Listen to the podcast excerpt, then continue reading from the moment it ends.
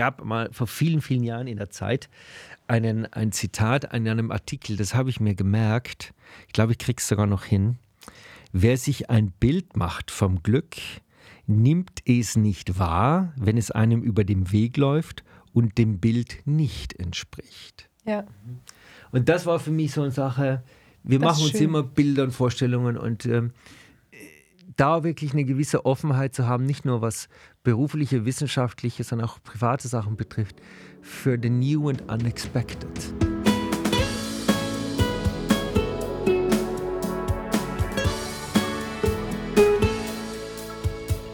Brezeln und Wein, der Podcast für die ehemaligen der Bucerius Law School. Liebe Zuhörerinnen und Zuhörer, ich begrüße euch ganz, ganz herzlich zur 31. Folge von unserem Alumni-Podcast Brezeln und Wein. Ich entschuldige mich zuerst mal förmlich. Wir waren viel zu lange weg, melden uns jetzt aber zurück zur Staffel 2 von unserem ehemaligen Podcast. Und ich habe heute einen besonders schönen Begrüßungsblock vor mir, denn neben mir sitzt zum ersten Mal im Tonstudio Konstantin Glesner. Konsti, herzlich willkommen. Hallo Laura.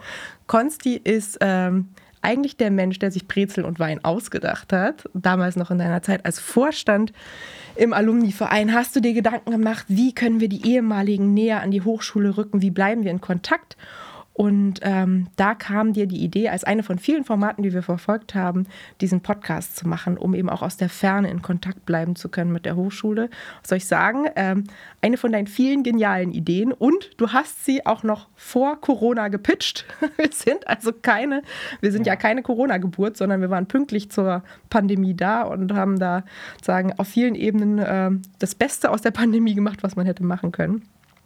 Du warst die ganze Zeit in der Redaktion, du hast dich die ganze Zeit um Brezeln und Wein gekümmert und jetzt sitzt du endlich neben mir und ich könnte nicht glücklicher sein. Konsti, herzlich willkommen hier. Vielen, vielen Dank. Ich freue mich, mit dir zusammen in den nächsten Folgen die Leute willkommen zu heißen zu Brezeln und Wein. Ganz genau. Vielen, vielen Dank, Laura. Du, dir gebührt heute auch die Ehre, den ersten äh, Wein aufzumachen. Dazu kommen wir gleich. Die Zuhörerinnen und Zuhörer fragen sich vielleicht noch, wer ist dieser Konsti? Wer verbirgt sich hinter der Stimme, die ihr jetzt gerade zum ersten Mal hört? Konsti ist 2012er, zurzeit im Referendariat. Ähm, dein heimliches Hobby ist Baurecht.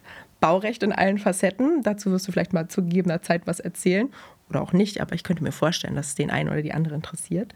Und ähm, genau, Konsti ist jetzt gerade im Ref in Hamburg und war ganz lange im Alumni-Vorstand und ist jetzt für dieses Projekt wieder mit dabei. Ich freue mich riesig. Konsti, was haben wir hier heute vor uns stehen? Wir haben hier heute einen ganz, ganz besonderen Wein. Und zwar nicht den Wein, den wir normalerweise haben, sondern wir haben den Wein Ebelin. Der neue Wein, der eine Kooperation ist der Hochschule zusammen mit dem Alumni-Verein, geht auch zurück auf eine Idee aus dem Podcast, und zwar aus der 27. Folge mit Katharina Gangnus, die damals witzelte, man könnte doch mal anstelle des äh, guten alten Eden Rock einen eigenen Wein aufsetzen. Das haben wir gemacht. Wir haben hier also heute einen herrlichen Weißburgunder aus Rheinhessen stehen. Und diesen herrlichen Weißburgunder aus Rheinhessen werden wir nicht zu zweit trinken, sondern zu dritt. Konzi, möchtest du unseren heutigen Gast Ja. vorstellen? Sehr, sehr gerne. Ich freue mich, ähm, dass zusammen mit uns beiden im Studio Michael Grünberger ist. Herr Grünberger ist in Bozen geboren, hat in Köln und New York studiert. Er hat im Urheberrecht promoviert und zum Gleichbehandlungsgrundsatz im Zivilrecht habilitiert. Danach war er elf Jahre Professor in Bayreuth und seit etwas mehr als einem Monat ist er Präsident der Bucerius Law School. Herzlich willkommen und schön, dass Sie bei uns heute im Podcast sind. Schön, dass ich hier sein kann. Vielen Dank. Hallo, Herr Grünberger. Sie haben schon gehört, wir haben heute was ganz Besonderes vor uns. Konzi, machst du es auf? Gerne. Ich freue mich, dass es heute mal nicht der Eden Rock ist. Ich muss sagen, unter dem Ich haben mich auch. Äh, unter dem haben wir mit allen und Höhen, Höhen und Tiefen auch schon manchmal gelitten. Ich erinnere mich gern an die Folge mit Sebastian Naber, der damals seinen eigenen Wein eingepackt hat.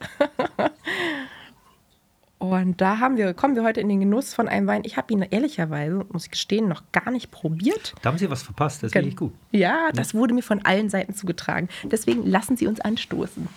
Zum Wohl. Zum Wohl. Prost. Cheers. Schön, dass Sie da sind. Zum Wohl. Sehr lecker, nicht zu viel versprochen. Schmeckt sehr gut. Trinken Sie lieber Wein oder Bier? Wein. Wein. Ganz klares Wein. Obwohl ich lange in einer Bierregion war. Oberfranken ist ja als Bierregion bekannt. Es gibt wirklich sehr gute Biere. Übrigens, eines davon habe ich auch in meinem Rewe hier gesehen. In der Nähe des Portugiesenviertels gibt es einen kleinen Rewe. Und da gehe ich rein und dann stelle ich einmal Meißels Weißbier fest. Das gibt es, das ist ja bekannt. Ja. Ich bin kein Weißbier-Fan, aber es gibt das Bayreuther Hell. Das kenne ich auch. Und das Ja. ist wirklich ein gutes Bier. Äh, und da habe ich mich sehr gefreut, ein Stück Bayreuth hier in Hamburg zu haben. Schön. Das ist super. Haben Sie auch schon Wein aus Südtirol in Hamburg entdeckt? Ich habe welchen mitgebracht, aber ich habe noch keinen Weinladen hier gefunden, wo äh, ich Zeit gehabt hätte, hinzugehen. Also ich bin in zwei Monat jetzt hier, aber hatte noch nicht so viel freie Zeit. Ehrlich gesagt, so, dass äh, die wirklich schönen Dinge äh, noch ein bisschen gewartet haben und äh, der Weinladen, der braucht noch ein bisschen Zeit. Äh, meistens bestelle ich aber auch, das muss ich zugeben, die Südtiroler Weine bei Südtiroler Weinhändlern, die ich mir dann liefern lasse, weil die kenne ich genau, ich weiß, was ich möchte. Äh, und das gibt es übrigens wirklich viele tolle, tolle Möglichkeiten, sich den Wein liefern zu lassen. Was würden Sie da so empfehlen? Nun, es kommt darauf an, was Sie trinken wollen. Ähm, Südtirol ist eine sehr reichhaltige Landschaft. Ich bin Team Weißwein. Team also, Weißwein, wenn ja. Sie im Team Weißwein sind, äh, gibt es zum Beispiel ähm, im Eisacktal gibt es sehr frischere, fruchtige Weine, Mhm. auch mit klassisch deutschen Rebsorten wie der Kerner, der Sylvaner, äh, auch der Veltliner. Das Einzige, was die Südtiroler nicht gut können, ist der Riesling. Da würde ich immer an die Mosel äh, und Mhm. an die Pfalz denken. Äh, Dann wenn Sie äh, eher was Volleres haben, äh, es gibt sehr gute Südtiroler Sauvignons, ausgesprochen gute Sauvignons. Die würde ich wirklich empfehlen. Und wenn man eher im Team Rotwein ist, gibt es die klassischen natürlich, äh, Blauburgunder, gibt es extrem gut ausgebaute, auch mittlerweile schon, die ziemlich weit in der Höhe wachsen, Klimawandel, äh, auch dort. Und autochthone Reben. Es gibt eine autochthone Rebe, die heißt Lagrein. Ähm, die ist mittlerweile seit ungefähr 20 Jahren, gibt es ein paar Winzer, die den Lagrein äh, wirklich extrem gut ausbauen. Kellerei Bozen ist eine davon, die machen hervorragenden Lagrein. Also macht sehr viel Spaß. Super, das habe ich noch gar nicht gehört. Spannend. Bist du auch Team Weißwein oder bist du Ich bin im Team Weißwein, ja. Ah, okay, sehr gut. Auch wenn es kalt und regnerisch ist im Winter. Ähm, ja, da ist äh, Rot schon äh, klar, man, aber vielleicht, äh, ich meine, die, die Veganer und Vegetarier werden es jetzt hier, werden jetzt zittern, aber zum guten Stück Fleisch ist doch ein, ein schöner voller Rotwein, was, was wirklich sehr passend Ich finde auch, Rotwein ist auch was für die Couch, wenn man irgendwie Netflix oder sowas plant, dann passt halt auch Da hat immer das. Risiko der Weinfleck auf der Couch. Ja. Ja, Ja. stimmt. Ähm, mit kleinem Kind schon egal. Das ist egal, kann Das einfach ist- durch. es geht, geht Alles, einfach, was man nicht. geht unter. Es geht in der Masse an Flecken unter. Das Aber stimmt. das, das, klingt doch, das klingt doch richtig herrlich. Ähm, der, die Weinempfehlungen klingen wunderbar. Ähm, wenn wir einen Blick aus Südtirol nach Hamburg werfen, beziehungsweise nach Bayreuth und ein bisschen auf ihren Werdegang gucken, Konsti war eben schon so nett, mal ein äh, Stück weit anzureißen, welche Stationen sie hinter sich haben, möchte ich, weil wir haben, so viel muss ich gestehen, auch ein bisschen eine nerdige Zuhörerschaft, möchte ich jedenfalls ein Stück weit erzählen oder von ihnen erzählt bekommen, was sie fachlich in den letzten Jahren umgetrieben habt. Also sie sind jetzt seit zwei Monaten hier an der Bucerius Law School Ein bisschen und weniger, äh, ein Monat. genau, aber fühlt sich an wie zwei. ähm, Äh, genug erlebt für drei. Ähm, sie sind jetzt gerade frisch hier gelandet.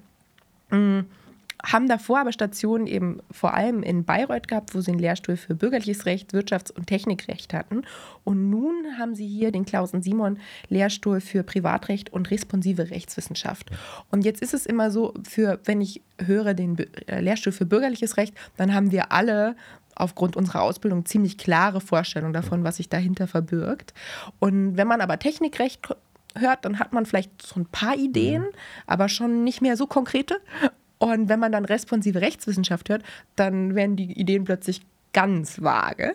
Ähm, erzählen Sie uns doch mal, was Sie in Bayreuth so als auch Forscher umgetrieben hat und was Sie hier auch, soweit es eben neben der Präsidentschaft dann auch überhaupt noch möglich ist, das ist ja auch eingeschränkter möglich, weil Sie ja hier jetzt auch einfach managen, Wissenschaft managen, ähm, was sich hinter responsiver Rechtswissenschaft verbirgt.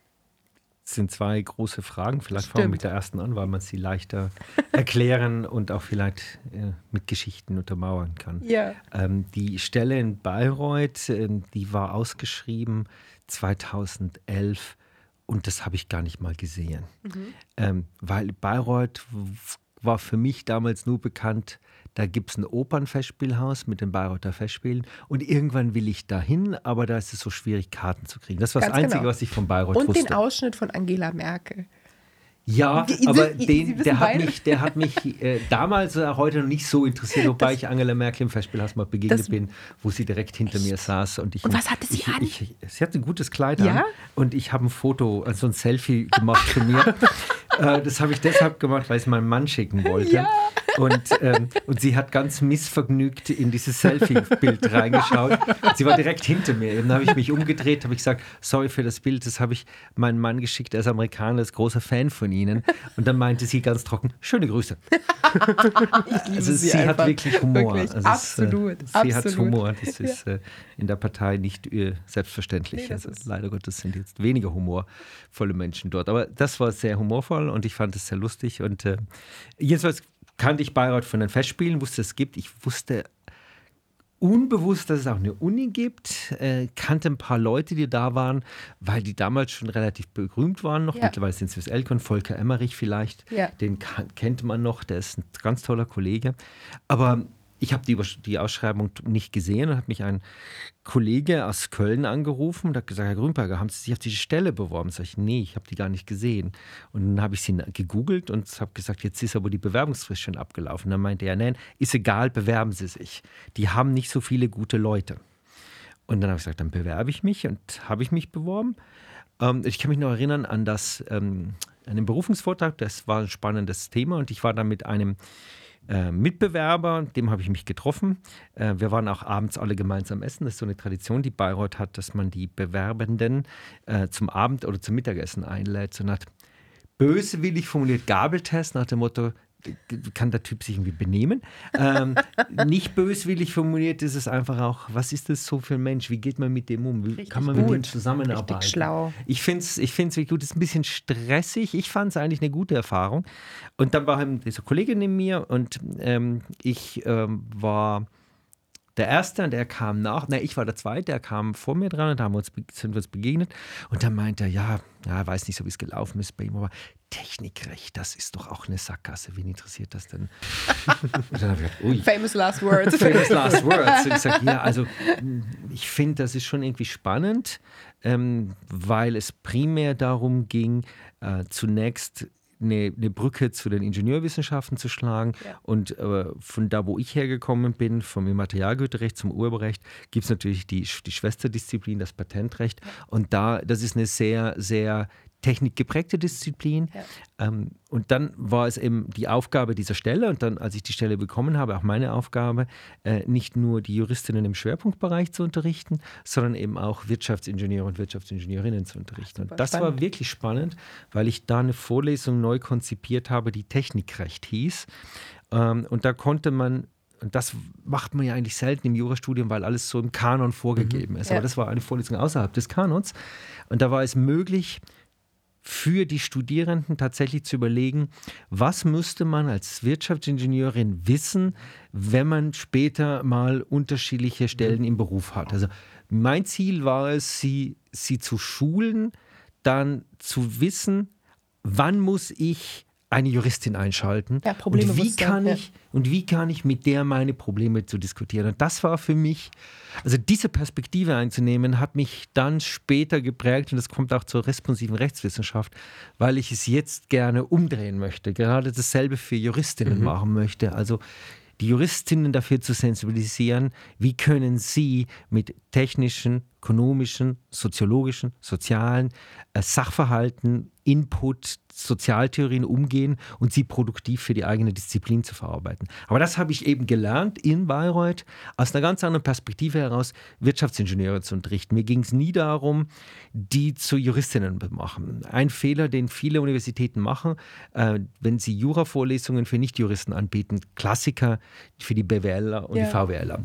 Dann gibt es dann eine Einführung in die Rechtswissenschaft oder eine Privatrechtsvorlesung und dann müssen dann die Leute, die BWL studieren wollen. Den Gutachtenstil lernen. Und dann denken die, das ist Jura.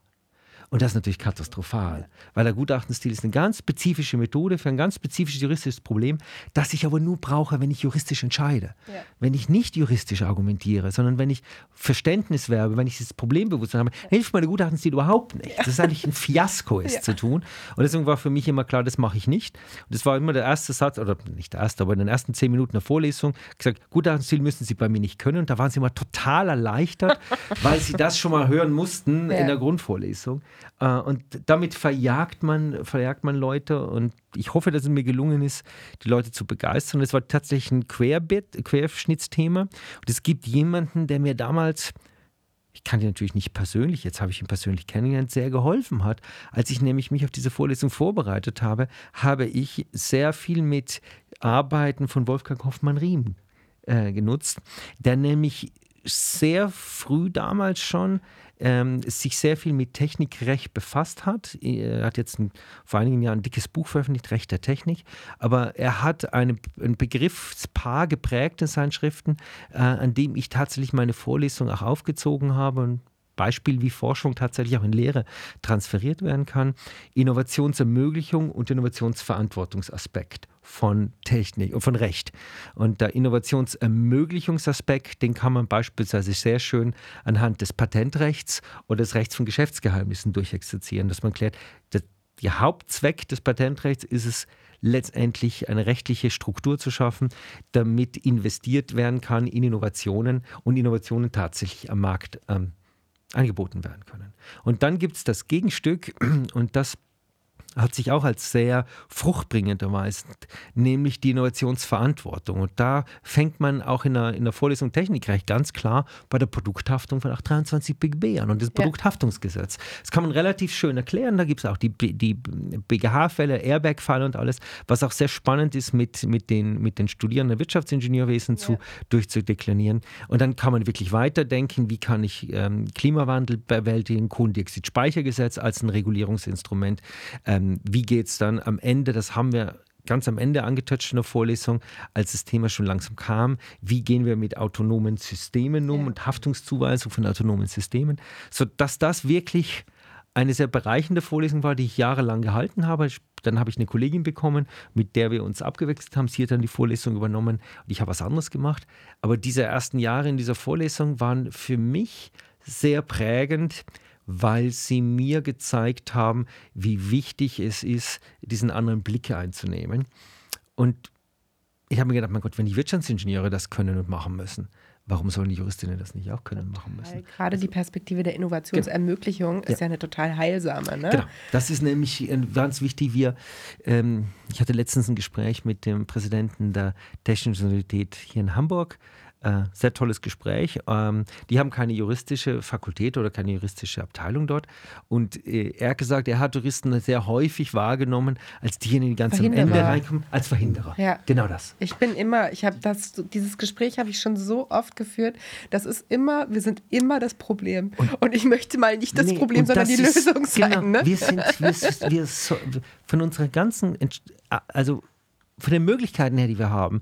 Wir sind eigentlich Gestalter. Ja, total. Ja? Wir müssten, wir müssten als Juristinnen und Juristen, äh, das ist mir wirklich extrem wichtig, wir müssten an die Entscheidungsprozesse kommen ganz am Anfang, wo Systeme designt werden. Um ein konkretes Beispiel zu machen, es gibt in Bayreuth gerade eine Doktorarbeit ähm, eines ganz großartigen, großartigen Doktoranden, der übrigens auch am Alumni-Dinner äh, mitnehmen wird. Schön. Ähm, und der schreibt über das Nichtdiskriminierungsrecht äh, im Rahmen von ADM-Systemen, also autonomen Entscheidungssystemen.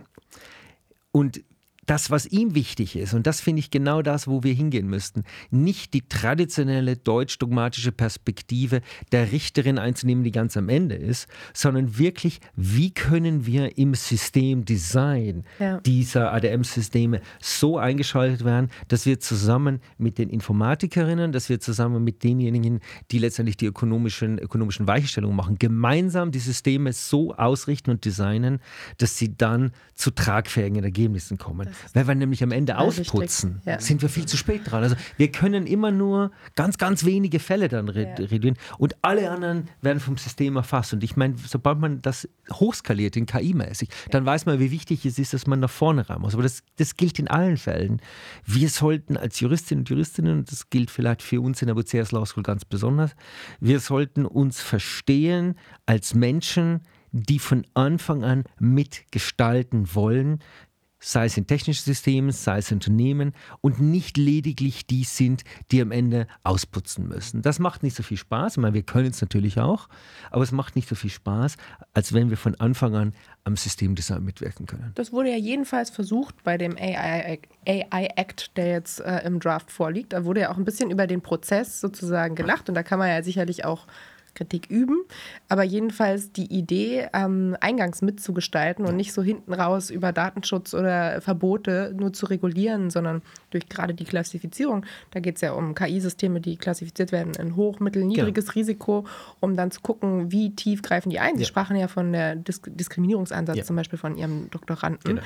der sich damit befasst. Das wäre ja so ein Hochrisikosystem, wenn das eine KI ist tatsächlich. Und das ist es ja schnell eigentlich. Wenn man es ist sehr schnell. Also wenn genau. man die Klassifizierung anschaut, anschaut, alle, alle LLMs möglicherweise sind sofort Hochrichtungstechnologie. Ja. Ich, ich glaube, dass das ist so eine Entwicklung, da bin ich ein bisschen, ein bisschen gespalten. Einerseits finde ich sehr gut, dass die Kommission das Thema sehr früh besetzt hat. Ja.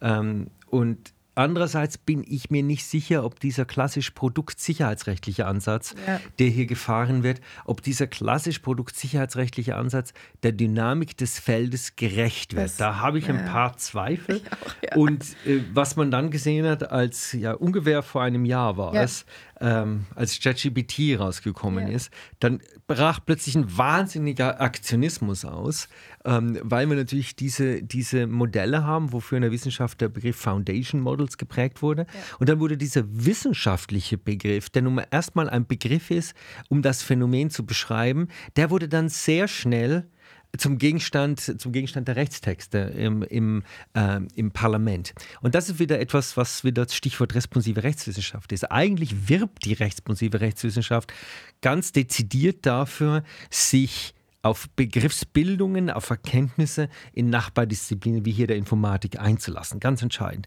Gleichzeitig sagt sie aber auch, es ist unmöglich, einen bestimmten Begriff aus der Informatik eins zu eins in das Recht zu übertragen, weil er in der Informatik eine völlig andere Funktion haben wird, als er im Recht dann haben wird. In der Informatik ist es zunächst erstmal eine Funktion, dem, ein, ein Phänomen zu beschreiben, genau. damit umzugehen, es zu klassifizieren, eine gemeinsame wissenschaftliche Sprache zu finden, damit wir wissen, worüber wir sprechen.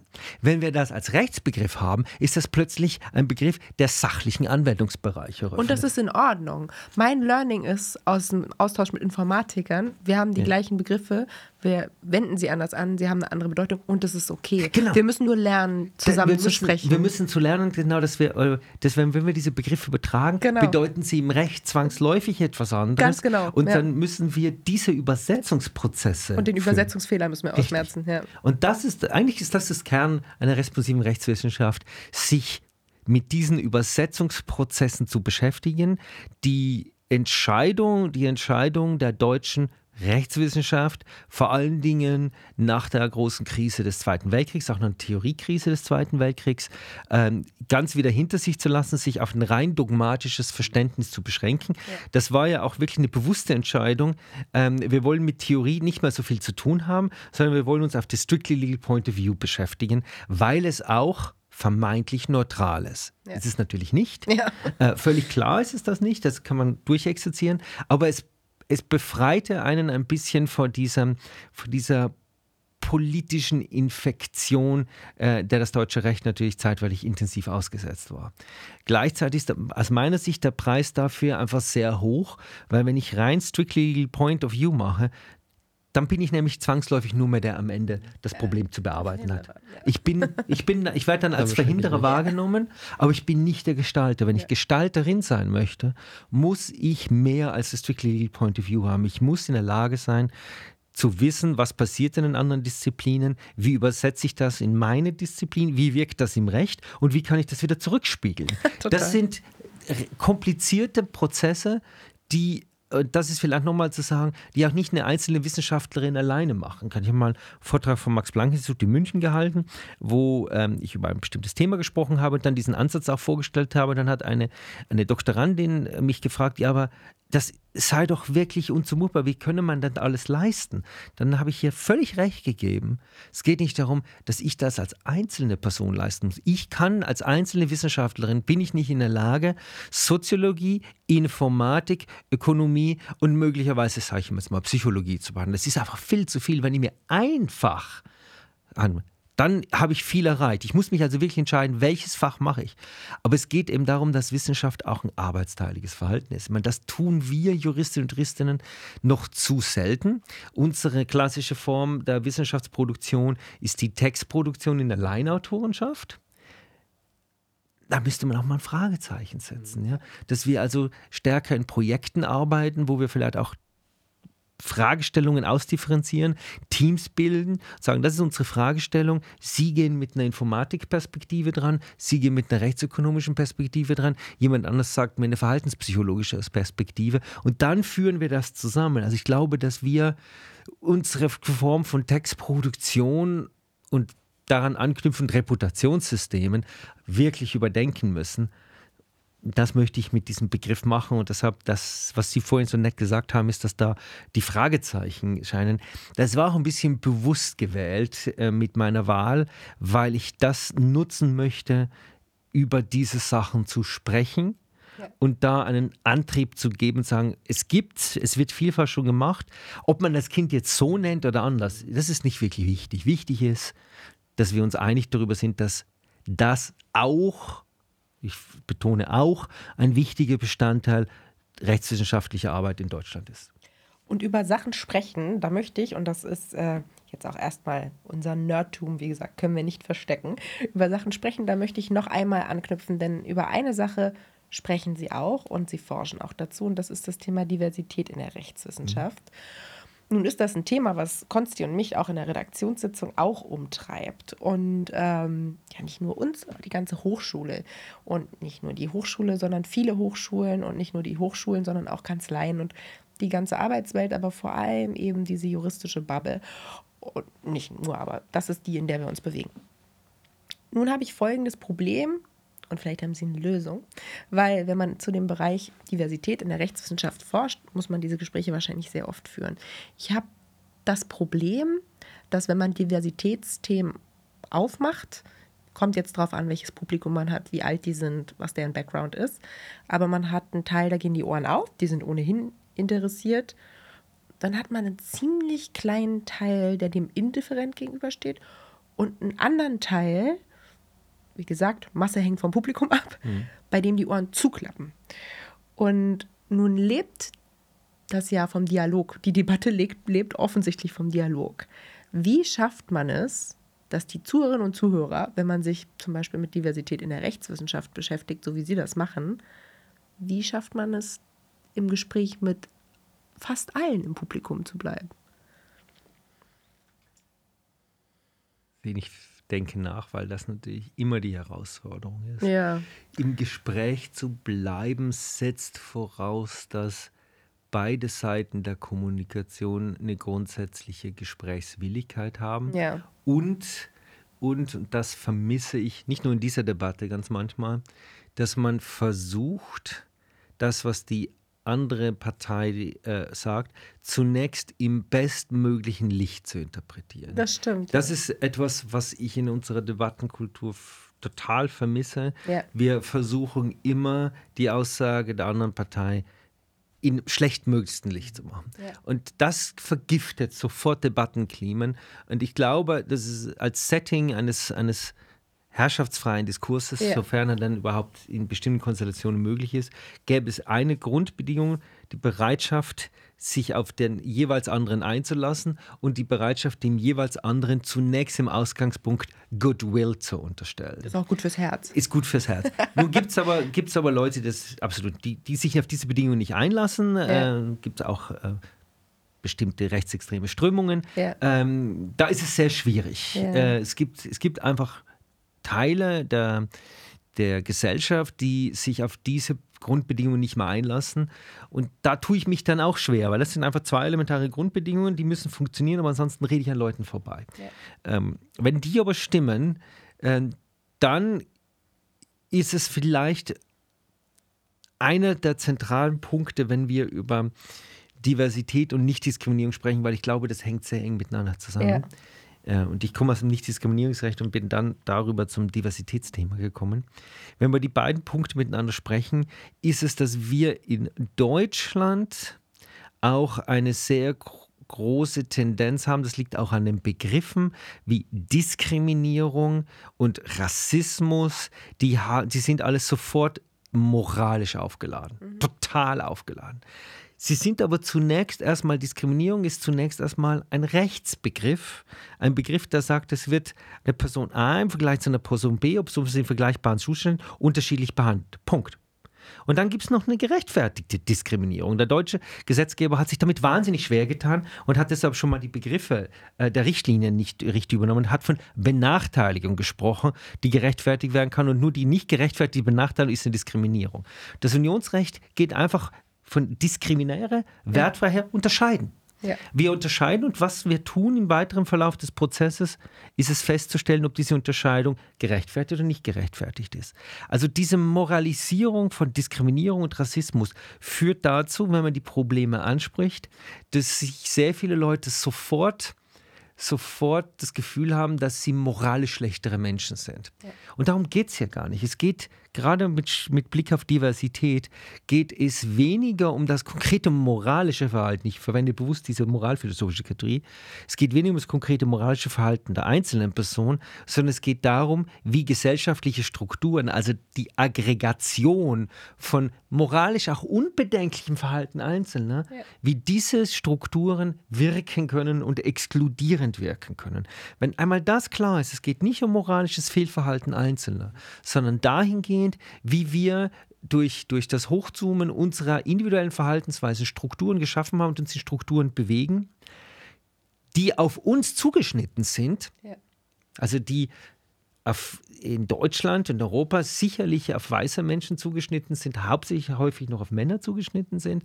Ähm, dass diese Strukturen, die dafür gemacht worden sind, viele anderen, für viele andere Menschen das Leben einfach erschweren. Wirklich einfach ganz klar erschweren und denen permanent Ballast auferlegen. Und es doch zunächst auch eine Gerechtigkeitsaufgabe unserer Gesellschaft ist, in Strukt, Strukt, gemeinsame Strukturen schaffen zu wollen, in denen wir nicht die Lasten noch zusätzlich ungleich verteilen, sondern möglichst dafür sorgen, dass wir alle tatsächlich die gleichen Chancen haben, in diesen Strukturen unseren Weg zu finden. Das ist, glaube ich, der erste Punkt.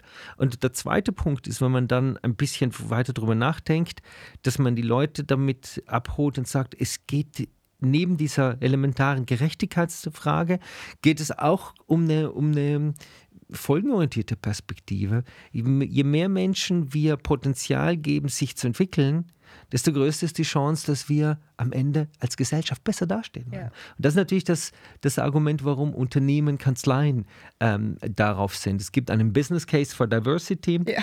der dessen empirische Grundlage nach wie vor ein bisschen shaky ist.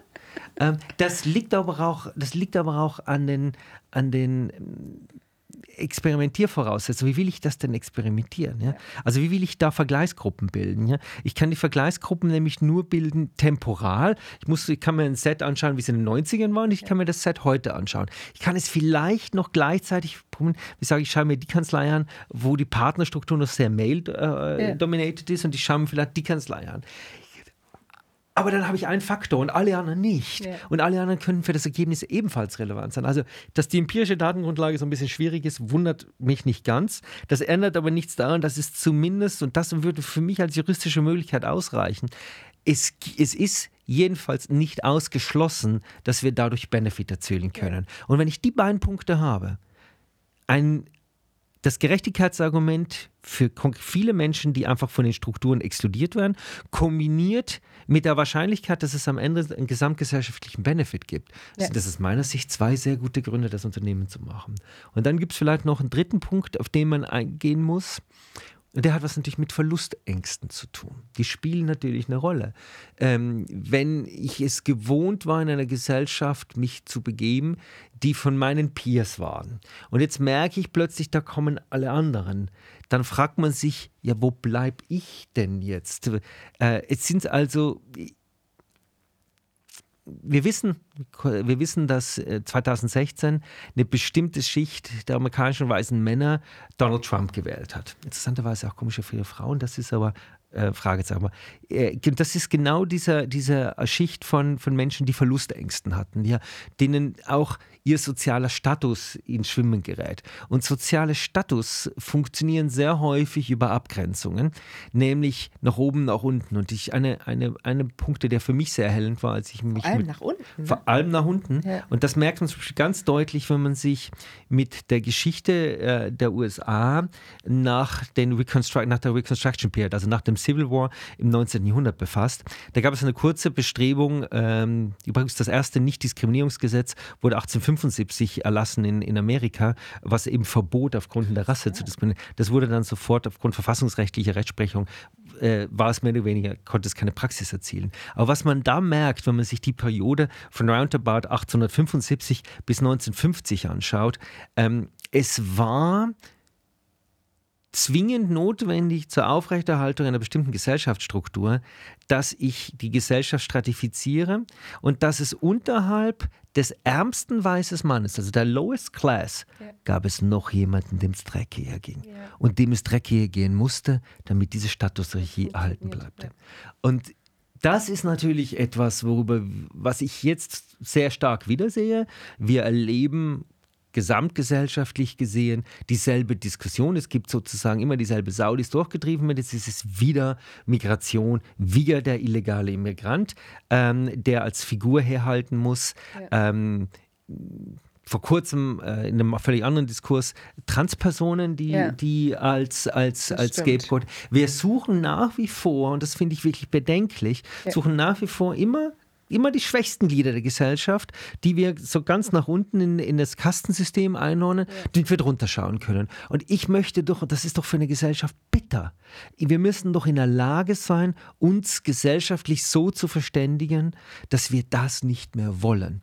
Und das würde ich den Leuten gerne. Es geht nicht darum, es geht um Veränderungsprozesse, aber die Veränderungsprozesse kommen und die können wir nicht aufhalten, indem wir noch jemanden haben, den wir klein machen können, ja, sondern es geht darum, gemeinsam diese Veränderungsprozesse zu gestalten und, und zu sicherzustellen, dass diejenigen, die auf der Verliererseite dieser Veränderungsprozesse stehen werden, das muss uns auch ganz klar sein, dass Entwicklungen wie Klimawandel, die haben sehr, allerdings sehr große Verliereranzahl.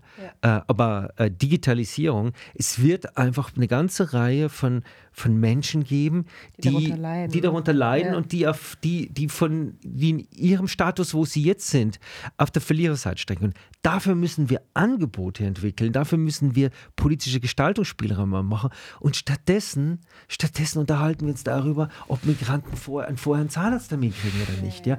Aber die Probleme sind ganz woanders so dringend, aber die sind so. natürlich ja. groß zu lösen.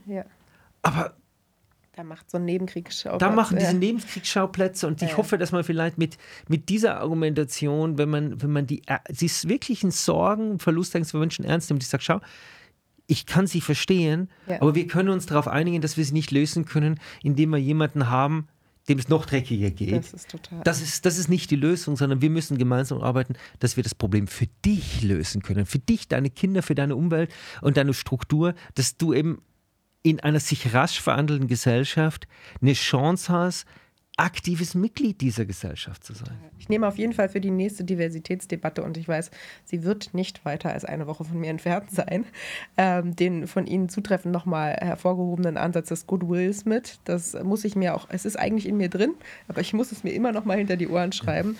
Und den Aspekt der Gerechtigkeit, den habe ich mal aktiver betont, als ich in den letzten Diskussionen, wird es irgendwann leid, aber ich muss ihn wieder in den Vordergrund rücken und ich werde auf jeden Fall ähm, die Benefits. Das muss man als Anwältin sowieso immer, äh, muss man mit Benefits verkaufen, ja. aber den, den muss ich, ähm, das muss ich auf jeden Fall wieder mitnehmen. Das sind echt gute Punkte und da merkt man, dass sie da schon viele von den Gesprächen im Großen geführt haben, die äh, ich und Konsti wahrscheinlich im Kleinen führen. Das sind ja auch eigentlich Werte, die total relatable sind. Also ja, das ja. ist ja etwas, wo jemand, wenn man ihn vorher fragen würde, sind sie für Gerechtigkeit, Genau, und wenn würden Leute das- ja, ja sagen. Genau. Das, also ich glaube, das ist eben der wichtige Punkt, dass wir in diesen Diskussionen ähm, die, also diejenigen, die ohnehin schon äh, das gut fänden, ähm, der, das Schlagwort woke finde ich in der Hinsicht ganz lustig, ähm, weil es auch so ein bisschen vernebelt.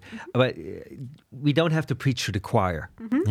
Ja? Äh, unsere Aufgabe ist so ein bisschen die Leute, die on the fence sind ähm, oder nicht genau wissen und sich sind denen, denen wirklich in ernsthafter Auseinandersetzung argumentativ das zu, zu, zugestehen und sie erstmal auch ernst zu nehmen in, mit ihren Bedenken.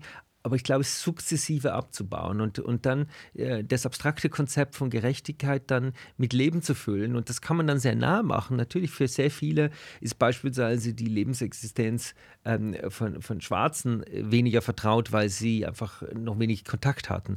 Aber dann kann man sehr schnell äh, auf soziale Klasse gehen und dann wird es plötzlich sehr viel greifbarer, weil da hat man mehr Zugang. Ja? Und dann kann man sagen, das passt aber oft zusammen. Wir haben eine intersektionale Überschneidung von diesen Punkten äh, und dann wird es ganz besonders äh, sichtbar. Und dann merken Leute, wenn man sie ernst nimmt, mit denen diskutiert, dass das wirklich Probleme sein können. Und dann kann man natürlich auch aus unserer Erfahrung mit Leuten sprechen und sagen, was das mit Menschen macht. Im äh, Beispiel, das hat jetzt wenig, hat auch mit der Diversitätsdebatte zu tun, aber das geht um ähm, Racial Profiling bei Polizeimaßnahmen. Ähm, natürlich ist keine Polizistin die wenigsten sind rassistisch. Rassistisch im Sinne von bewusst, intentional äh, ähm, nach äh, Menschen diskriminierend, die, die, ähm, sich, äh, die, denen wir bestimmte äh, rassistische Eigenschaften zuschreiben. Das sind die allerwenigsten. Ähm, wenn, wir, wenn die Polizei oder Polizeibeamtinnen Racial Profiling betreiben, ist es, ist es zunächst erstmal ein Instrument der Transaktionskostensenkung. Sie haben wenig Ressourcen, wenig Zeit und man versucht äh, sozusagen dadurch möglichst effizient ähm, hinzugehen, wo aufgrund ihrer Erfahrung, und da kommt jetzt sozusagen nicht Stereo, also Stereotypenerfahrung, nicht böswillig Stereotypenerfahrung, sondern aufgrund einfach ihrer Erfahrung äh, das größte Potenzial ist. Diese Erfahrung ist ihrerseits allerdings aufgrund von rassistischen Strukturen geprägt. Also nicht die Rassismus der einzelnen Person, sondern von Kollektiven, von Erfahrungsstrukturen. Und wenn man denen dann sagt, ja, das ist ganz schön, aber ich kann Ihnen Geschichte erzählen, wie das ist, wenn ich mit meinem Mann immer nach, nach Südtirol mit dem Zug gefahren bin, über München beispielsweise. Und wir sitzen dann im Abteil. Und äh, wenn ich alleine da sitze, geht, geht, die, geht der Grenzschützer immer durch. Wenn er da sitzt im Abteil allein, das habe ich ein paar Mal experimentiert, bin dann rausgegangen kurz bevor die gekommen sind, habe mich so daneben hingestellt. Er wurde jedes Mal, jedes Mal nach seinem Pass gefragt. Das heißt, wenn man schwarz ist, wird man bei jedem Grenzübertritt kontrolliert. Wenn man weiß ist, wird man nicht kontrolliert. Und das geht jeden Tag so, jeden Monat so, jedes Jahr so. Das muss man sich klar machen, was bedeutet das mit Menschen, wenn man permanent in dieses Raster reinfällt. Das geht nicht nur um die eine oder andere Unannehmlichkeit, sondern es geht um die, den Preis, den Menschen zahlen müssen, weil sie permanent von diesen Zuschreibungen haben. Wenn man das einmal erklärt, was das mit Menschen macht, dann merkt man plötzlich, oh, ich muss möglicherweise meine Transaktionskosten anders drin. Ich muss das einstellen in meine ökonomische Analyse. Ich darf nicht nur meine Kosten berücksichtigen, um effizient zu sein, sondern ich muss dieser, dieser einen Preis geben, ganz klassisch ökonomisch. Und dann dann scheint nämlich Racial Profiling ist nicht mehr transaktionskostenneutral, dann ist der Preis sozial gesehen zu hoch. Aber das ist eben das ist etwas, was Diversität eben auch öffnen soll, einen Blick auf die sozialen Kosten dieser Maßnahmen und die dann einzupreisen und dann können wir anderes, anders handeln. Da können wir auch anders sprechen. Ja. Absolut. Ich möchte als nächstes ähm, auf ein Themenfeld zu sprechen kommen, was so ein bisschen vorgelagert ist. Wir haben ja eben über Ihre fachlichen Themen gesprochen, wo Sie viel geforscht haben zu, ähm, wo Sie viel drüber nachgedacht haben schon. Ähm, und als nächstes würde mich interessieren, zu manchen Forschungsfeldern, zu denen Sie gekommen sind, sind Sie vielleicht durch Zufall gekommen, ähm, äh, was Ja. eine Gegebenheit irgendwie gab oder was irgendwie ähm, eben eine zufällige war. Ähm, dann gab es vielleicht anderes, wo äh, aber eine bewusste Entscheidung dahinter stand. Ja. Ähm, nach, äh, vielleicht nach New York zu ziehen oder nach Köln zum Studium zu gehen. Ähm, und mich würde jetzt der zweite Teil interessieren, die bewussten Entscheidungen, ähm, zum Beispiel nach Köln zu gehen. Ist, ist das eine Zufall. Bauchentscheidung, Zufall, Kopfentscheidung? Das Wie. Äh, Die wenigsten Sachen waren bewusste Entscheidungen. Oh, das ist aber erholsam. Das war tatsächlich bei mir sehr viel, wo ein Element vorhanden war und dann hat sich daraus dann was anderes ergeben. Also ich bin nach Deutschland gekommen, weil meine damalige Freundin in der Nähe von Köln gelebt hat. Ähm, das war der Grund für mich nach Deutschland zu gehen. Ich wollte also weg aus Südtirol und die Frage ist, wohin? Innsbruck oder Mailand? Äh, und dann gab es eben die Option Deutschland und das fand ich irgendwie spannend und ich wollte Volkswirtschaft studieren und nicht Jura. Und ähm, dann bin ich eben nach Köln gegangen, weil ich da Volkswirtschaft studieren wollte. Und damals gab es noch die ZVS, das kennen Sie alle heute nicht mehr. Ich Doch, ich kenne doch? das noch. Ich bin aber ja. auch 2009 angefangen zu studieren. Da gab es das noch. Genau, die Ja. ZVS gab es nämlich damals auch noch Ja. und VWL war in Köln zulassungsbeschränkter Studiengang. Mhm. Als ich angefangen habe, das wäre 1993 gewesen und, man, und ich habe mich aus Südtirol heraus beworben und ich bin nach Bielefeld geschickt worden. Und die erste Frage, die ich mir stellte, gibt es Bielefeld? Der liebe Gott schuf in seinem Zorn erst Bielefeld, dann Paderborn. Und, ähm, und ich wollte natürlich nicht nach Bielefeld. das, ähm, nichts gegen Bielefeld. Ich war jetzt da auch mal auf einer Tagung und es ist äh, schön und in Bielefeld hat lange ein, ein Mensch gelehrt, äh, den ich wirklich für einen sehr wichtigen, einflussreichen, einflussreichen Denker halte, Niklas Luhmann. Ähm, also das ist Bielefeld ein wichtiger Ort. Aber ich wollte damals nicht nach Bielefeld. Ähm, ich bin dann in Köln gewesen, habe dann einen Studiengang gewählt, wo man ein bisschen VWL und äh, BWL machen konnte. Äh, und da bin ich zu Jura gekommen. Also zu Jura zu kommen war ein Zufall. Wollte ich eigentlich nicht. Aber ich fand es spannend und bin bei Jura hängen geblieben, weil ich einfach dachte, das interessiert mich mehr. Ich bin da dann als VWL-Student im ersten Semester in eine Jura-Vorlesung gegangen für viertes Semester, Handels- und Gesellschaftsrecht. Das habe ich mir angehört. Das ist aber catchy. Das war catchy, fand ich auch, äh, weil wir sozusagen, ich musste das auch ein bisschen für die, für die VWL. Und das, da war, hat das ein Anwalt gemacht, der hat das nicht gut gemacht. Der kam immer mit seinem Porsche vorgefahren, hat dann diese Vorlesung gemacht, ist wieder abgerauscht. Ist ein sehr guter Anwalt gewesen, später, wie ich kennengelernt habe, im äh, ge- gewerblichen Rechtsschutz und geistiges Eigentum. Also da bin ich später zugekommen, aber das konnte er einfach nicht gut Vorlesungen machen. Und ich bin dann zum stockkonservativen Professor gegangen, der Hans- und Gesellschaftsrecht unterrichtet hat, total konservativ, aber er hat das super gemacht. Und ich fand das, ich fand das toll und sah da, war dann drinnen und habe dann etwas gemacht, was ich eigentlich möchte, das Studierende immer noch machen, aber sie tun es halt nicht, weil sie die Zeit nicht haben. Ich habe mir die Lehrbücher gekauft, ein Lehrbuch gekauft, habe den Stoff vor der Vorlesung durchgelesen. Und was kann man, wenn man sich mit dem Stoff vor der Vorlesung Man macht? kann richtig Man kann mitreden. Ja. Kann mitreden plötzlich. Ja? Ja. Und ich habe da mitgeredet die ganze Zeit und fand das super irgendwie. Ähm, und dann dachte ich mir, Jura ist es. Und dann ist es Jura geworden. Also es war ein Zufall, ähm, dass es Jura geworden ist. Dann die Dissertation. Es war mein zweiter Versuch. Der erste Versuch war nach meinem Examen. Da gab es, da war ich in Köln an einem Lehrstuhl, da war die Lehrstuhlinhaberin ist dann weggegangen, woanders hin, da war der Lehrstuhl länger verwaist. Das passiert ja manchmal. Äh, und ähm, da gab es einen Lehrstuhlvertreter, der dann kam, der hat dem habe ich dann ein bisschen unterstützt und der hat gesagt, also ich, er würde mich wahnsinnig gerne mit nach Konstanz nehmen. Dann habe ich zu ihm gesagt, das finde ich super, aber ich habe gerade mein Coming Out jetzt hier gehabt und habe meinen ersten Freund kennengelernt.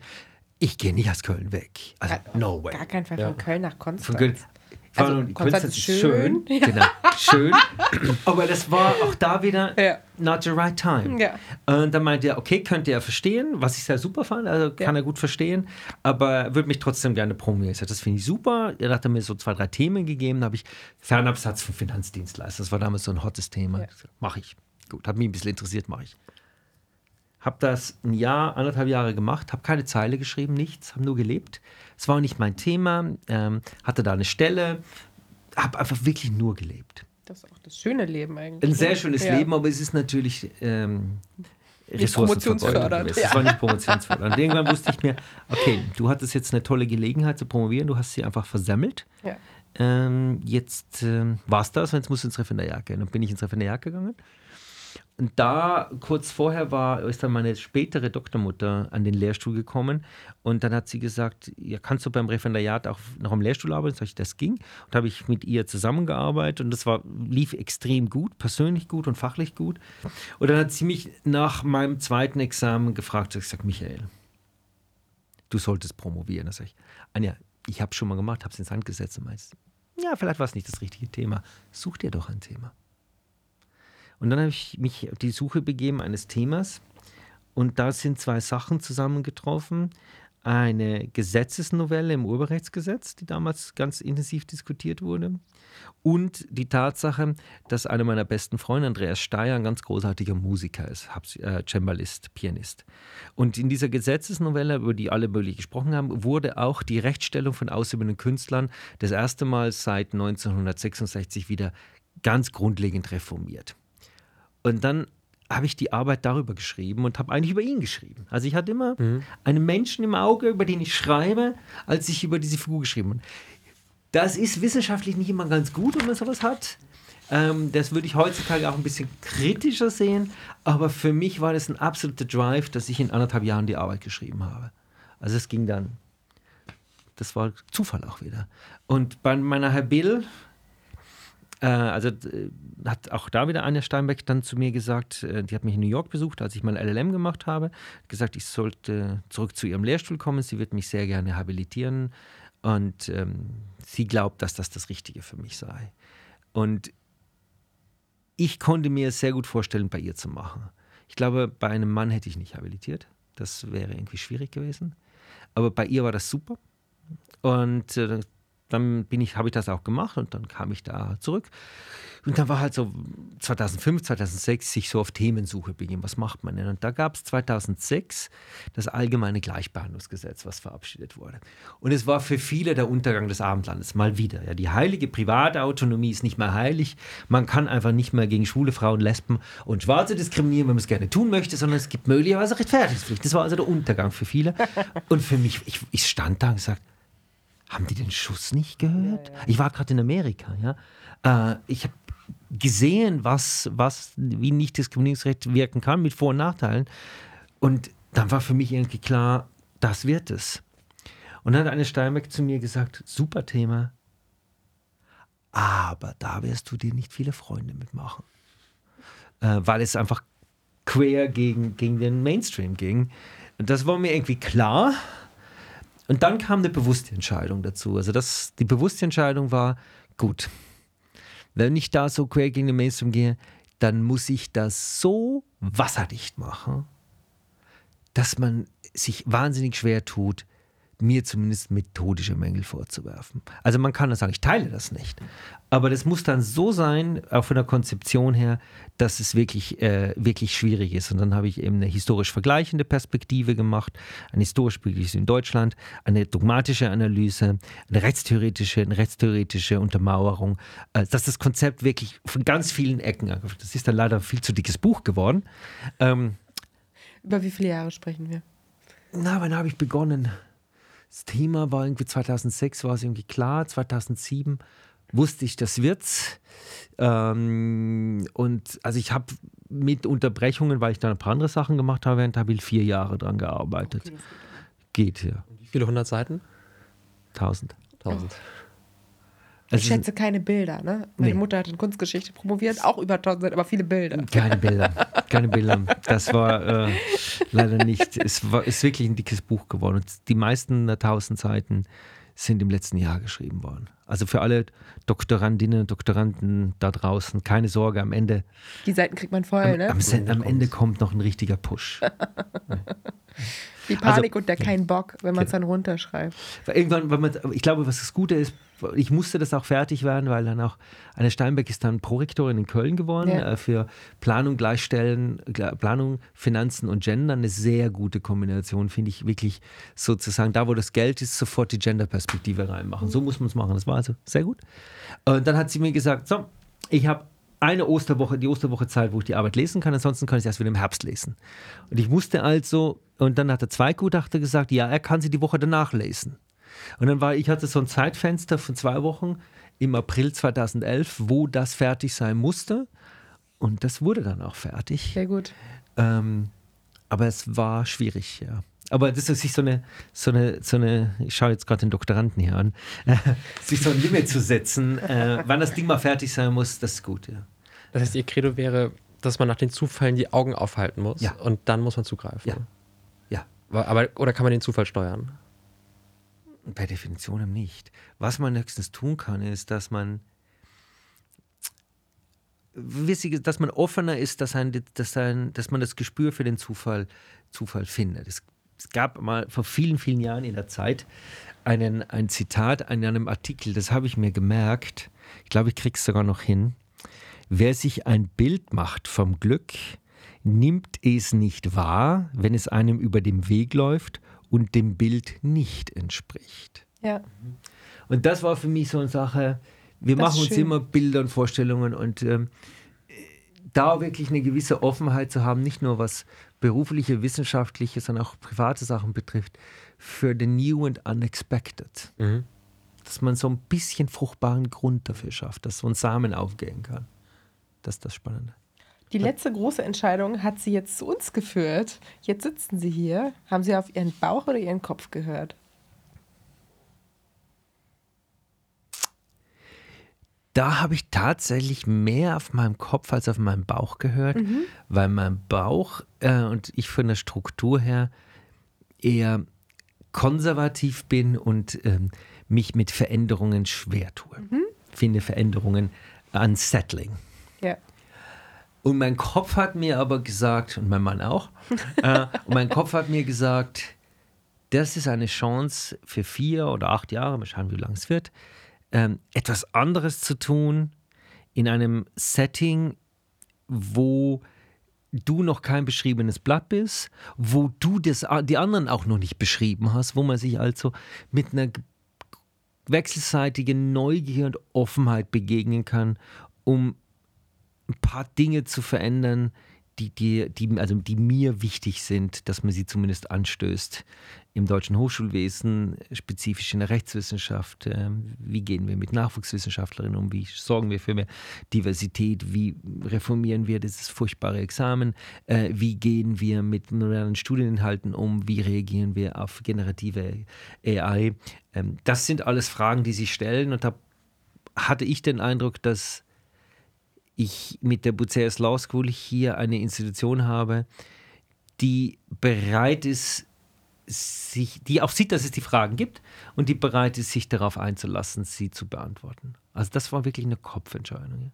Das ist äh, eine wunderbare Kopfentscheidung. Die Beweggründe, die Sie hierher geführt haben, die können wir als Alumni natürlich nur unterstützen. Ich glaube, dass Sie sind hier an einem Ort gelandet, wo man ganz viel äh, im Kleinen groß denken kann, was Spaß macht, ähm, weil wir ein kleiner Campus sind, was aber auch viele Möglichkeiten bietet. Ich glaube, das ist auch was, was ganz viele von den ehemaligen mit der Law School verbinden dass man Ideen plötzlich einmal durchskalieren kann auf eine Hochschule, was total witzig ist und auch wo auch immer hier fruchtbarer Boden war. Also nicht, dass es ohne Widerstände gegangen wäre, auf gar keinen Fall. Äh, äh, kann ich mir schon vorstellen, in der Tat. Das ist aber auch gar nicht so schlecht, wenn es Widerstände Nee. gibt, denn auch äh, wenn man oder wenn ich dann bestimmte Ideen habe, Ja. äh, das sind ja auch erstmal nur Ideen und manchmal ist gerade der Widerstand ähm, oder Diskussion ein Punkt, wo man die Idee dann wirklich erst äh, dahin meißeln kann, wo sie noch besser ist. Also deshalb glaube ich, dass eine offene Diskussion, gut, es wichtig ist mir nur,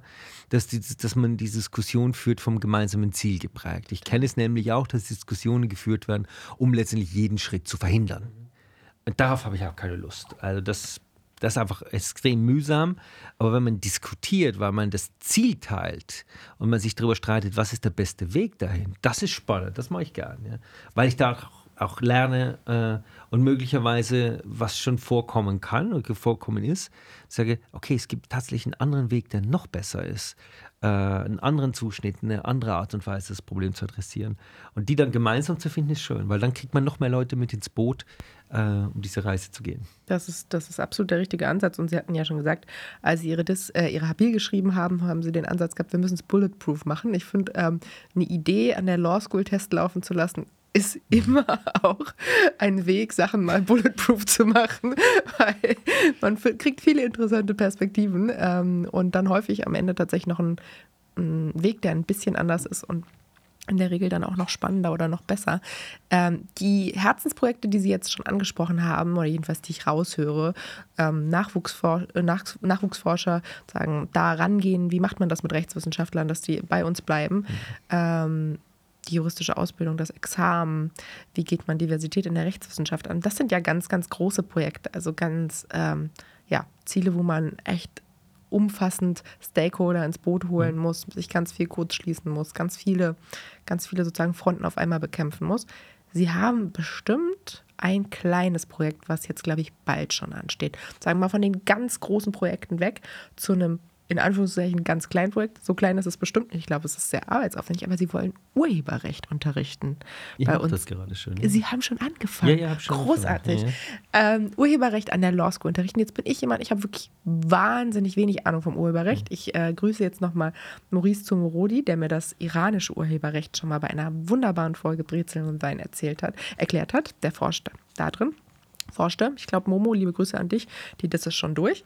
Ähm, wie läuft das? Urheberrecht bei den Studis unterrichten. Ähm, hatten Sie da schon eine Vorlesung in der Schublade oder ja. haben Sie neu konzipiert? Nee, Gott sei Dank. Das, ähm, grundsätzlich macht das hier Linda Kuschel. Mhm.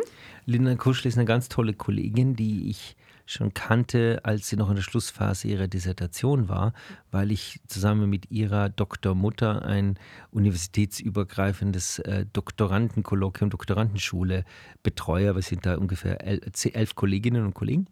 Und da war Linda Kuschel auch dabei und da habe ich ihr noch angeboten, sie sollte doch bitte zu mir nach Bayreuth zum Habilitieren kommen. Sie ist aber dann doch an die Bucerius Law School als Juniorprofessor gekommen. Ich bin jetzt sozusagen nachgefolgt. Ähm, und sie ist dieses, ähm, dieses Trimester, ich glaube das nächste auch noch in Elternzeit, mhm. äh, so dass mich Katharina, die meine Vorgängerin, gefragt hat, ob ich die Vorlesung übernehmen kann, was für mich sehr schön war, weil ich sie gerade in Bayreuth gehalten habe. Das ist eine Vorlesung, die ich seit elf elf Jahren in Bayreuth jedes Jahr im Sommer, äh, Sommer gemacht habe und ein, eines meiner Lieblingsrechtsgebiete ist. Und hier ist das ein sehr viel kleinerer Kreis, wir sind fünf, sieben Leute. In Bayreuth war es ein sehr viel größerer Kreis, da waren in dieser Vorlesung, gut, wir sind in Bayreuth ist natürlich auch größere Anzahl an Studierenden, ja. obwohl wir auch nicht, sind keine Massenuniversität, aber es waren Studierende der Juristerei drinnen, aber es waren auch Wirtschaftsingenieure drin, Medien- und Kulturwissenschaftler drinnen, was also sehr interdisziplinär zusammengesetzt war. Da waren es immer so 30 bis 40 Leute. Mhm. Ähm, und das ist eine etwas andere Dynamik. Und äh, ich, mir ist jetzt aufgefallen, ich unterrichte die Vorlesung sehr gerne, aber mir ist jetzt wirklich klar geworden, wir müssten im Schwerpunkt wirklich anders anfangen zu unterrichten. Nicht mehr äh, dieses, dieses äh, frontale ähm, oder diese Stoffvermittlung angelegt ist, sondern wirklich back äh, äh, Leute schon vorbereiten, dass sie, dass sie ungefähr eine Ahnung haben. Gerade das Urheberrecht eignet sich so wahnsinnig darum, wenn ich den Stoff nicht erklären muss, sondern wenn sie die Grundprinzipien schon kennen würden, dann kann ich nämlich über Fälle mit denen diskutieren. Es gibt so wahnsinnig viele tolle Fälle. Metall auf Metall, das Sampling-Fall, der, die Klage wurde eingereicht hier am Landgericht Hamburg im Jahr 1999. Der Fall ist immer noch nicht abgeschlossen. Er ist jetzt wieder am EuGH, das zweite Mal beim EuGH. Es gibt keinen Fall, der beim Bundesverfassungsgericht war, zweimal beim EuGH war, fünfmal beim BGH war. Atemberaubend. Also es gibt so viele tolle Fälle ähm, und es wäre so viel spannender, nur die Fälle zu zeigen und mit den, mit den Studierenden dann darüber zu diskutieren, die Argumente zu entwickeln. Aber das setzt natürlich voraus und ich finde, die sind schon gut hier, weil man sofort, die Argumente sind da und man findet sie auch. Aber wenn man nur Zeit hätte, das zu tun und nicht auch noch die Grundstruktur beibringen müsste, dann wäre das wirklich, wirklich schön.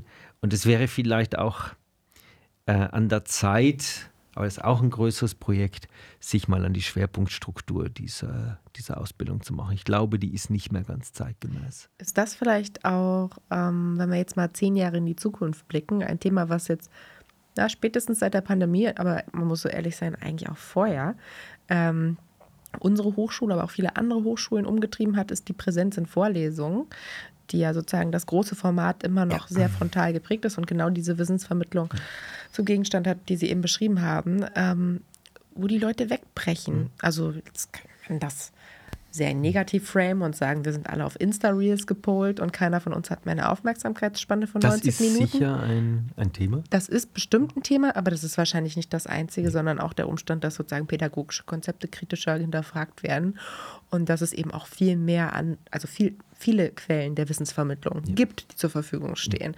Ist also vielleicht, ähm, wenn man wieder sozusagen Make Vorlesung Great Again, äh, wenn man das wieder machen möchte, wäre der Ansatz vielleicht tatsächlich eher ein fallorientierter und die Grundlagen etwas, was man sich Fragezeichen im Selbststudium aneignen muss?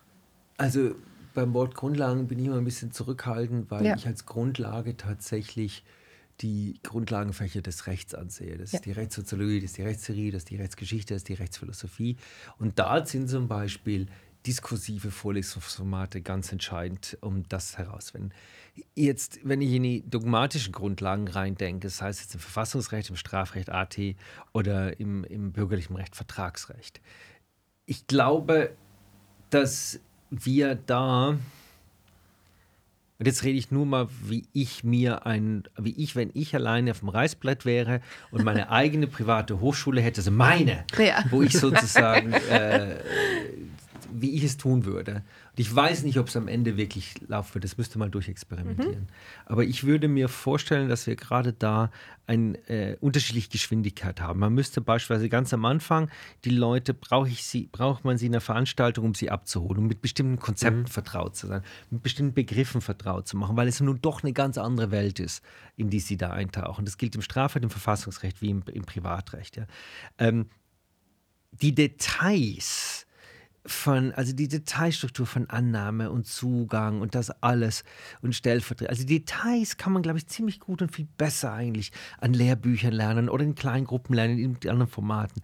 Wir bräuchten sozusagen ein viel verzahnteres System von einem Forum, wo man Leute erstmal abholt, äh, von individuellen kleinen Vert äh, äh, Vertiefungssachen, wo man dann sich die Details anschauen kann und wo man die Leute dann immer wieder ins große Forum zurückholt und dann gemeinsam das durchspielt, mit ihnen durchdekliniert und die wirklich zentralen Fragen macht. Also ich kann dann ähm, über Privatautonomie vieles machen, kann über Vertragsschluss diskutieren und dann kann ich dann plötzlich, wenn ich das, die Grundmechanik mal gelernt habe, kann ich rausgehen, okay, was bedeutet das eigentlich private Autonomie heutzutage, äh, wenn wir gleichzeitig Verbraucherschutzrechte haben? Also manche, manche Verträge gilt Pacta sunt servanda, bei anderen kann ich sie widerrufen. Warum ist das so? Welche Gründe bewegen uns dann so?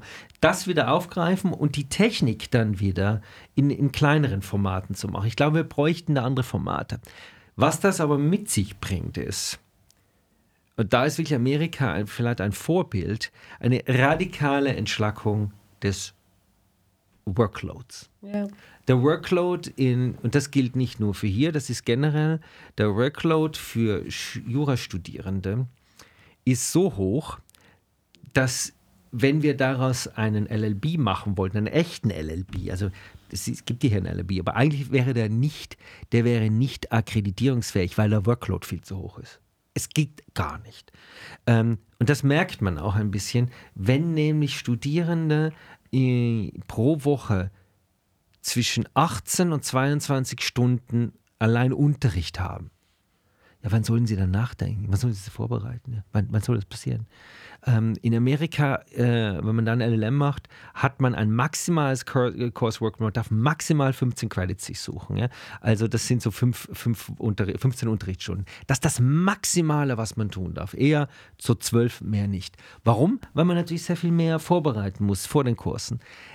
Äh, Und ich glaube, je älter ich werde, desto sinnvoller scheint es mir zu sein, Formate zu finden, die auf An Hinführung, vor allem im ersten Trimester, ersten zwei, drei Trimester auf Hinführung ist, aber in späteren brauche ich das gar nicht. Und solche Sachen, wie es mal hier auch gegeben hat, eine fünf Stunden EVP-Vorlesung ist einfach Wahnsinn. Ist didaktischer, totaler Wahnsinn. Es war hart. Das Ja, es bringt auch nichts. Es ist nur, ja, das ist so das Erstaunliche, es geht, es hat die Repetitoren machen es halt so. Wo machen die Repetitoren es so? Das ist völlig klar. Wenn ich als Repetitorin mehrere Standorte bedienen muss, muss ich Dann das. Bündel machen. Ja, dann, dann für die Repetitoren, ich habe mal als Repetitor gearbeitet. Für wen? Ein kleines, kleines äh, Kölner Repetitorium, Jurik hieß das damals, im öffentlichen Recht allerdings. Okay. ähm, das werden wir jetzt Kollegen des öffentlich-rechts üblich nehmen, aber öffentliches Recht zu unterrichten als Repetitor ist so viel einfacher als Privatrecht. Ja, ja, auf jeden Fall. Baurecht ist nämlich das Beste. Ja. Baurecht ist genial zu unterrichten. Ja? Ja. Baurecht ist super. Es gibt keine Materie, die so gut ist wie Baurecht. Einmal drin. Äh, man, hat, man hat Baugesetzbuch, man hat die ganzen landesrechtlichen Bauordnungen. Ja, wunderbar. Und einmal die Struktur kann man rauf und runter. Baurecht habe ich auch geliebt. Deshalb, äh, äh, aber da müssten wir viel, viel anders denken. Aber am Ende steht halt immer dieses, ähm, jetzt war ich schon kurz das F-Wort zu sagen, Staatsexamen. Ähm, das dann ihm die Schatten vorauswirft und wir denken dann, wir müssten sozusagen unseren Studierenden den ganzen Stoff des Staatsexamens zumindest einmal reinbeuteln. Und ich glaube, da müssen wir ganz grundlegend überlegen, wie können wir mit einer völlig anderen Generation von Studierenden oder Studieninteressierten, äh, mit viel mehr Möglichkeiten, die wir haben, wie können wir die Zeit so nutzen, dass es allen Beteiligten, und ich wähle das Wort ganz bewusst, mehr Spaß macht. Ja. Denn Jura kann verdammt viel Spaß machen. Richtig viel Spaß machen als Lehrender, als Studierender, aber nicht, wenn man die, die Sachen reingebläut kriegt oder wenn man eine PowerPoint-Slides nach der anderen macht. Ich verwende auch Slides im Urheberrecht, muss ich manchmal, weil Bilder da sind, aber ich versuche sozusagen ganz wenige Text-Slides zu haben, die überblende ich auch in der Vorlesung, weil ich sage, das ist eigentlich der Stoff fürs Lernen. Das können Sie dann zu Hause nachlesen, das ist ganz komprimiert, das mache ich hier nicht. Äh, aber eigentlich sind diese Slides, wenn man sie nicht nur für grafische Sachen macht, müsste man überlegen, ob man nicht vielleicht mal so radikal ist, dass wir machen keine PowerPoint. Ja. Dann hier an der Law School. Das Skriptunwesen. Ich würde Ihnen gerne ein Foto von meinem EVP-Tisch zeigen. Ja, ich kann mir das vorstellen. Ja. Also für Examensvorbereitung können Skripte hilfreich sein. Die allerbesten Skripte sind aber die, die Sie selbst machen. Das sind die besten, die sind unschlagbar. Ja. Ich habe in meiner Examensvorbereitung mir für die ganzen Nebengebiete Skripte geschrieben. Einfach selbst in der Examensvorbereitung exerziert. Und dann hatte ich sozusagen für alle Nebengebiete, also Handelsrecht, Gesellschaftsrecht, ZPO, alles Mögliche, äh, am Ende so einen kleinen Stapel und habe den dann ein, zweimal wiederholt vor dem Examen. Es war super. Ja. Ähm, warum? Also ich glaube, dass Skripte und ich glaube, dass Kolleginnen und Kollegen hier wirklich tolle Skripte machen. Aber ich glaube, Skripte sind eigentlich ganz große Lernverhinderer, weil sie bereits, sie sind ja kondensiert. Sie sind alles sozusagen der Maggi-Brühwürfel. Äh, der alles ganz kompliziert. Aber fürs Lernen, gerade am Anfang, sind sie die Pest, weil sie mir nicht helfen, einen Gedanken nachzuvollziehen. Da sind dicke Lehrbücher viel besser, weil sie mir helfen, Schritt für Schritt den Gedanken nachzuziehen. Und am Ende zum Wiederholen sind sie manchmal auch nicht geeignet, weil sie sozusagen komprimiert von Fremden sind, nicht von ihnen sind. Sie sind eigentlich lerndidaktisch ein absolutes Fiasko.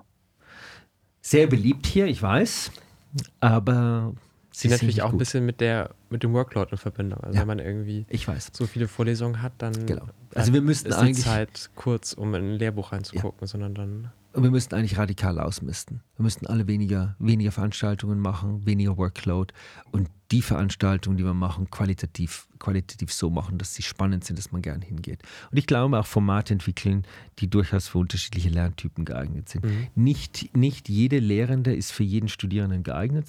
Auch ich bin, bei manchen komme ich super gut an in Bayreuth aus der Erfahrung, manche fallen mich ganz furchtbar. Ähm, das ist völlig in Ordnung. Fair enough, ja, äh, total. das, das Entscheidende ist, dass wir im Kollegium insgesamt ausreichend unterschiedliche Leute anbieten, die unterschiedliche Zugänge haben. Das halte ich, das ist Diversität auch wieder ganz wichtig. Unterschiedliche Zugänge für unterschiedliche Menschen. Und manche sind eher der auditive Typ, manche eher der visuelle Typ, manche sind eher lernen in Gruppen, manche eher zahl. Wir sollten das ermöglichen. Wir sollten eine Vielfalt von Lernumwelten ermöglichen. Aber das setzt erstmal voraus, bereit zu sein, Abschied zu nehmen von vielen Veranstaltungen. Und das fällt natürlich auch Leuten schwer, klar. Ja. Und dann ein paar Jahre in die Zukunft geblickt, würden Sie sagen, es gibt noch ein Staatsexamen, wenige werden das schreiben und viele werden alternative LLBs dann wahrnehmen? Oder glauben Sie, das, Das Staatsexamen Ist bleibt? eine sehr spannende Frage. Das Staatsexamen hat einen wahnsinnig großen Vorteil, den ich wirklich bei jeder Gelegenheit immer betone, gerade im Vergleich zu, zu ähm, dem Vereinigten Königreich oder den USA. Es ist ein, und das Wort wird manchmal negativ konnotiert, aber ich finde, es ist ein Gleichmacher. Ein Gleichmacher insofern, als dass es wirklich nicht zählt, ob man an der Bucerius Law School studiert hat oder ob ich an der Leuphana in Tübingen, in Passau, in Trier oder sonst wo studiert habe. Wenn ich das Staatsexamen mache, ist das irgendwie mhm. vergleichbar. Und das finde ich, gerade als Präsident einer privaten Hochschule, die eigentlich davon leben müsste, es anders zu sehen. Aber ich finde es großartig, dass es mhm. so ist. Das ist wirklich die, das ganz große Potenzial, dass jede und jeder, der in Deutschland studiert und am Ende im Staatsexamen dann eine gute Note kriegt. Und eine gute Note fängt bei mir nicht erst bei vollbefriedigend an, sondern ich würde sagen, die gute Noten sind befriedigend aufwärts. Das sind gute Juristinnen und Juristen, mit denen man arbeiten kann. Das da hat man Chance, das ist vergleichbar. Und das ist wunderbar, dass es so ist. Ich finde das eine Stärke in Deutschland. Das sorgt dafür, dass wir überall ungefähr ein sehr gut ausgebildetes Netz von Juristinnen und Juristen haben. Die aktuelle Form des Staatsexamens ist Folter. Folter. Ja. Sie ist Folter. Mhm. Ähm, ich meine, sie, sie setzt, und anders formuliert, man hätte jetzt die Chance gehabt, mit dem digitalen E-Examen was Neues zu machen. Was macht man? Man, man repliziert die analoge Welt und macht im Grunde, was, was ist das digitale Staatsexamen? Eine bessere Schreibmaschine. Mehr ist es nicht. Das ist leider so. Ja. Und das ist doch eigentlich traurig. Ich habe die Diskussion auch in Bayern mit dem LJBA in der Dekanerunde geführt. Äh, in Bayern ist man ein bisschen hinten, da ging es nicht so schnell wie hier. Äh, und dann habe ich gefragt, ja, warum geht man nicht her und macht Vernetzungen, die Kommentare auch elektronisch, wie im also alles das, weil es im zweiten Examen wird, das die beginnt doch mit dem zweiten Examen. Die Kommentare werden wieder analog mitgenommen und alles. Das entspricht doch nicht mal der Wirklichkeit. Also, und die Wirklichkeit heute ist, wir, wir müssen eigentlich lernen, nicht Wissen zu reproduzieren, sondern das vorhandene Wissen aufzunehmen, das sinnvoll anzuwenden auf einen neuen Fall. Das ist doch die Sache.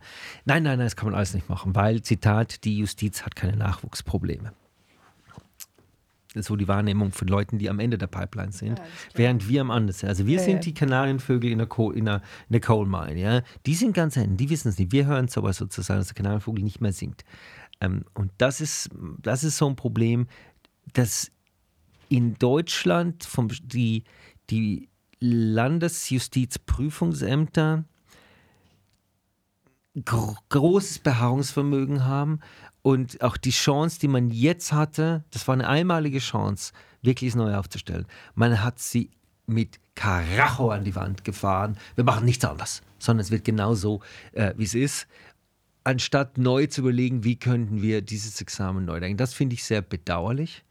Äh, wir werden jetzt hier an der Bucerius Law School am 1. Dezember eine kleinere Arbeitssitzung machen, wo wir Jureform eingeladen haben, die Bundesfachschaft eingeladen haben. Wir werden aus dem Haus äh, SV-Vertreter dabei haben, die Professuren für, für das Lernen aus dem ZJL dabei haben. Wir werden aber insgesamt, glaube ich, 14 oder 15 Dekaninnen und Studiendekane aus deutschen Fakultäten dabei haben, von sehr, sehr großen bis kleineren, Ost-West. Also ich habe versucht, eine diverses, diverse Landschaft zu konstruieren, weil ich gerne ein Memorandum mit denen konzipieren möchte, Reform des Staatsexamens, was können, sollen, müssen wir tun. Dass man wirklich jetzt diesen, diesen Push macht und sagt, wir wollen jetzt wirklich ein paar Sachen unmittelbar machen, äh, damit wir dann im nächsten Schritt weitergehen können und uns grundlegende Gedanken machen müssen. Lange, Fra lange Antwort auf eine Frage, bleibt das Staatsexamen? Ich bin überzeugt, von diesem, von diesem äh, egalitären Element mhm. des Staatsexamens. Das hat ein unglaubliches Appeal. Das würde ich gerne beibehalten wollen. Ich glaube aber, wir müssen es wir müssen's, ähm, radikal reformieren. Und zweiter Punkt, wir müssen neben dem Staatsexamen juristische Zugänge, äh, Abschlüsse ermöglichen, die, die qualitative Master sind für die Leute, die nicht die klassischen juristischen Berufe erreichen wollen, die aber signifikante und belastbare Kenntnisse in Jura erwerben wollen. Also ich glaube, die Zukunft ist, äh, dass wir neben dem Staatsexamen einen Strauß, einen nicht zu großen, aber einen Strauß von Masterstudiengängen anbieten können, der zusätzliche wichtige Qualifikationen für Leute bringt, die man möglicherweise auch noch zusammen dann mit dem Staatsexamen mhm. machen kann. Also ich finde ja, hier in der Law School, dass es den LLB gibt, ist super. Ich frage mich nur, wir verkaufen den total unter Wert. Denn der, der Schwerpunktbereich Teil des LLB dürfte natürlich nicht sein. Schwerpunktbereich ist Master, Master-Ebene. Mhm. Das in den LLB reinzutun, ist eigentlich meines Erachtens sollte man das nicht tun. Das ist ein Fehler, strategischer Fehler.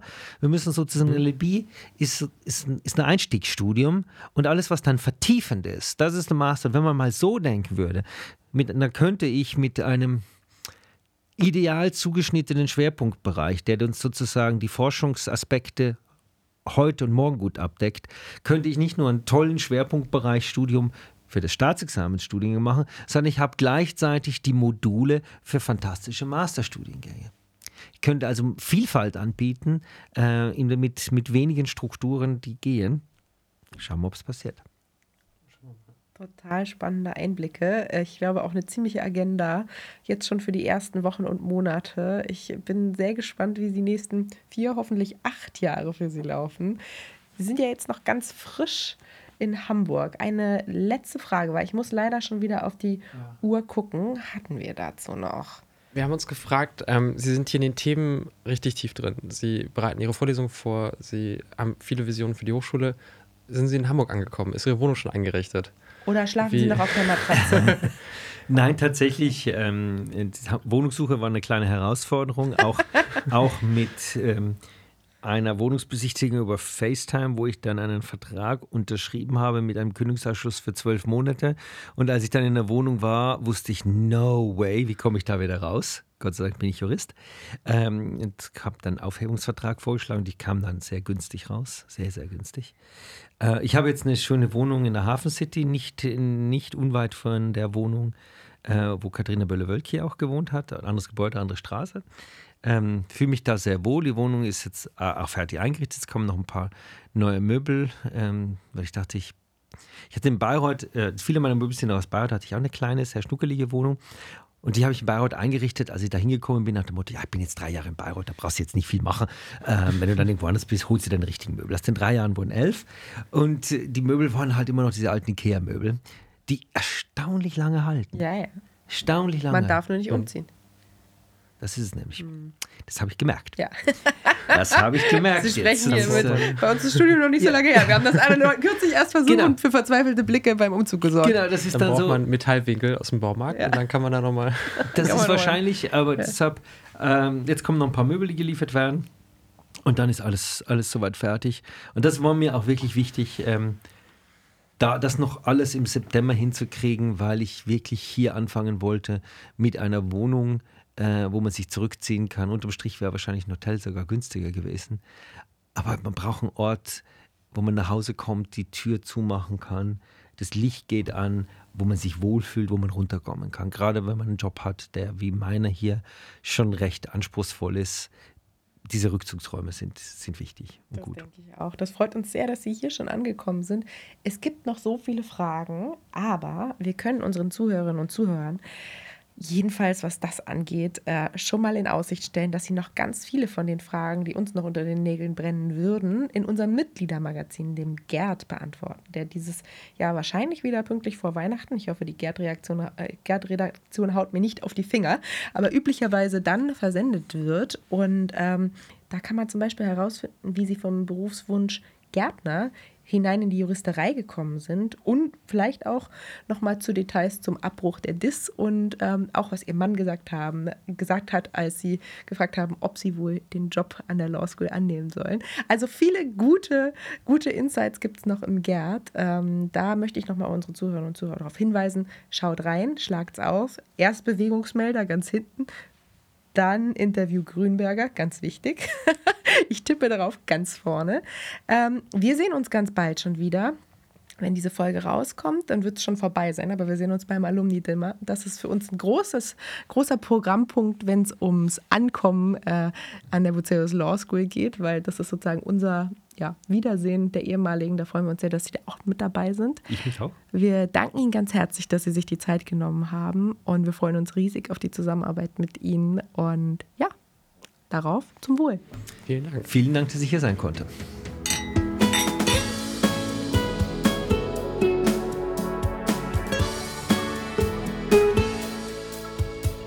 Brezeln und Wein, der Podcast für die ehemaligen der Bucerius Law School.